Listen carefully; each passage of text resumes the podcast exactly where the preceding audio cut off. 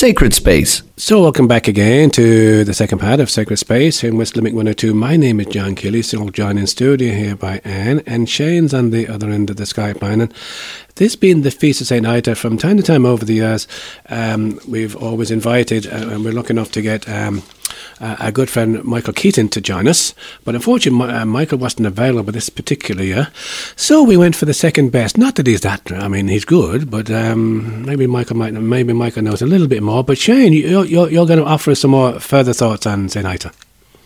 Yeah, no, it's um, we're kind of time is a bit as an issue always on this program, John. But uh, sorry, just a few bits and mm-hmm. pieces about Saint Ita. Mm-hmm. Of course, she is a co-patroness of the Diocese of Limerick, and she's known as the Mothers of the Saints of Ireland. Originally, she was a Waterford woman, believed to come from around the Tramore area, and was born around 484 AD.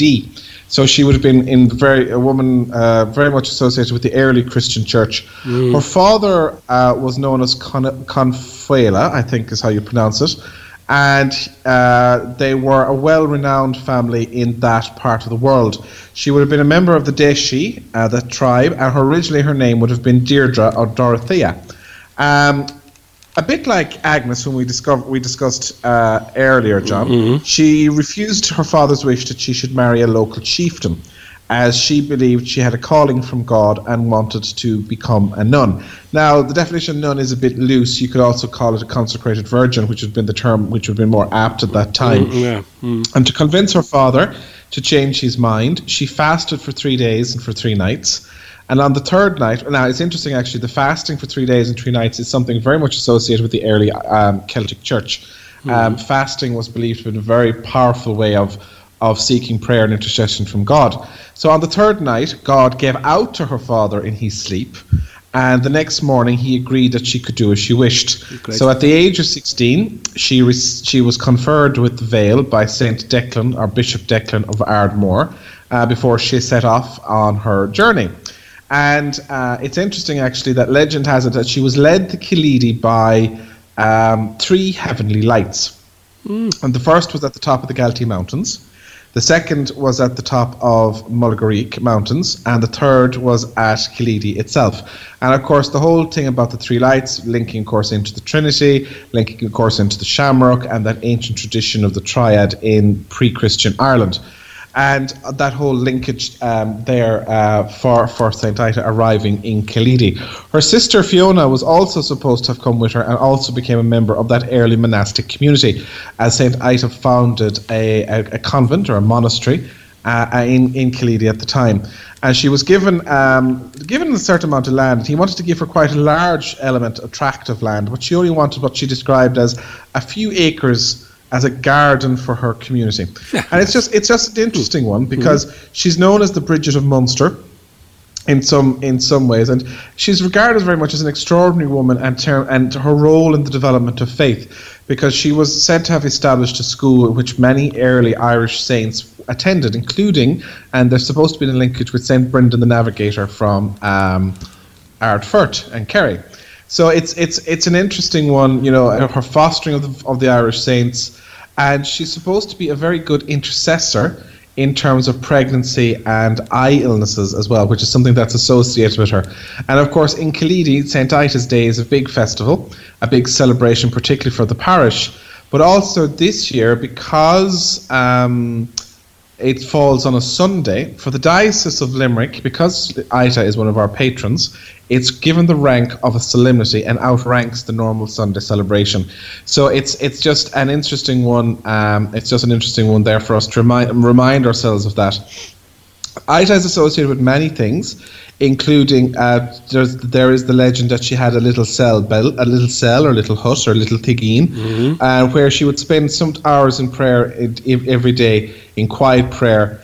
And, and you know it's just something that we kind of link into and look back to why do we revere and honor like you know these strong women saints that we've mentioned yeah, on this yeah. week's program mm-hmm. you know and these are not you know uh, wallflowers and people that just didn't didn't uh, you know uh, stood back and let life whatever life threw at them. They were strong purposeful uh, driven independent women uh, who you know who can be seen as examples for all of us both men and women in the modern world.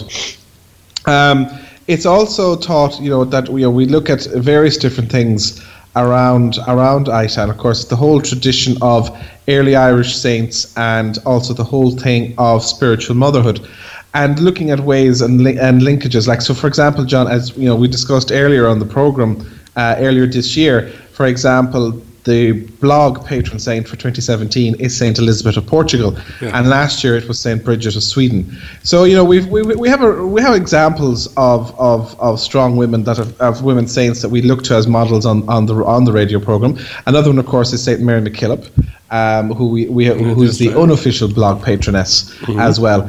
So that's that's a little bit about Saint Ita this year, John. Not a whole lot I appreciate, but just today is the feast day, so it, it seemed appropriate just to mark it somehow, and also I suppose just to remember. Um, you know uh, that there's a lot of things we could look to in terms of our early women saints, and there's a beautiful um, 9th century poem attributed to Saint Ita, and you know in it Ita sees Christ coming to her in a vision as a baby to be nursed. Mm-hmm. And the translation translates it as, It is little Jesus who is nursed by me in my little hermitage. Though it be a cleric with treasures, all is alive, a lie save little Jesus. The nursing I do in my house is not the nursing of a base clown. Jesus with the men of heaven under my heart every single night. Young little Jesus, my eternal good, to heed him is a cause of forgiveness, the King who controls all things. Not to beseech him will cause repentance. It is Jesus, noble, angelic, not an unlearned cleric, who is fostered by me in my little hermitage, Jesus, the son of the Hebrew woman. Sons of princes, sons of kings, though they should come into my country, I should not expect profit from them. More likely, I think, from Jesukin Sing ye a chorus, O maidens, to him who has a right to your little tribute, who sits in his place above, though little Jesus is at my breast. And it's that's a it's a translation originally, obviously from the early Irish, so it, it doesn't sound very poetic, but it's a lovely little little prayer, a uh, little poem which is attributed uh, in the 9th century to Saint Saint Ita of Killeedy. Thanks for that, Shane. Um, I, have said I've been up there nearly every year now to send it to to St. Ita in Killeedy or Ashford.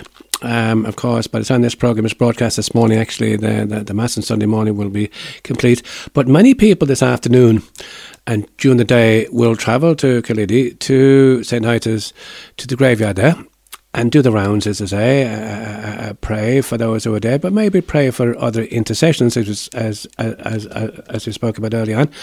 And I think it's a beautiful thing to have in Ireland that, that we have this idea of praying to local saints or having local, as they call, pattern days. And I believe the people in Killeedy actually don't take down the decorations at all until today, until today's mm-hmm. over. But bearing in mind that and, and, and, prayers and so on and so forth, I come across a beautiful little prayer actually um, uh, sharing during the week um, uh, to St. And it's Heavenly Father, we're grateful to holy women like St. Ita, who came to be such an inspiration to young men and women today. Through, the, through her pious life and teachings, many others were influenced to live holy lives and also become saints. May we all strive to lead lives that inspire others to holiness. In the name of Jesus we pray, Amen. Lord God, it was through the power of your Spirit that St. Ita was tireless in caring for the afflicted and in guiding the young towards holiness. And so we pray, prepare in our hearts, as you prepared in hers, a home where you will dwell. So we thank the Lord indeed for giving us people like St. Ita and St. Agnes and Saints that Shane mentioned early on during the programme um, to be an inspiration for our souls, um, to try to follow as best we can in their footsteps and to pray to them that they might be, help, be able to help us on our journey in faith. So at this part of the programme, I go for our second bit of music, and this one I take from my good friend Monica Brown from her album One Moment. And this one is entitled, maybe the people are doing this in um, Ashford and Killeedy today. Let's celebrate and dance.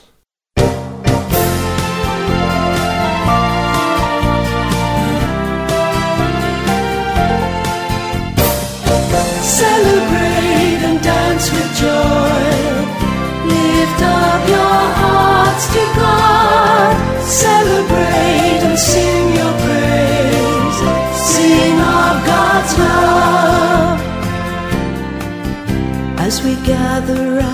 God's people here, one in God's presence. May all who come find a welcome space to sing their praise to God. Celebrate and dance with joy. Lift up your hearts to God. Celebrate and sing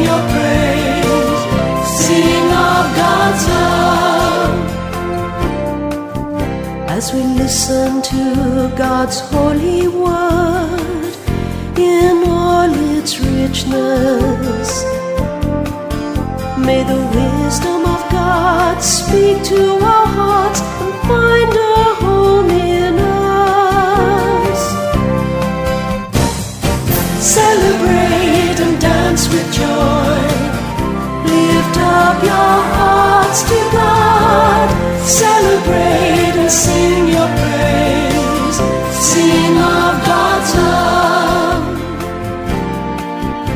As we break the bread and bless the wine in memory of Jesus.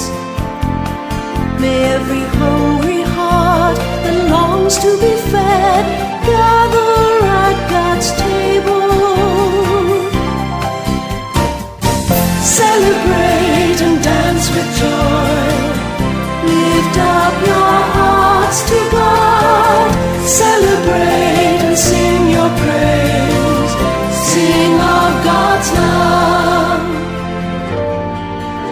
As we go forth from this sacred space where we've been nourished, may we have the strength to live and serve with justice and true love.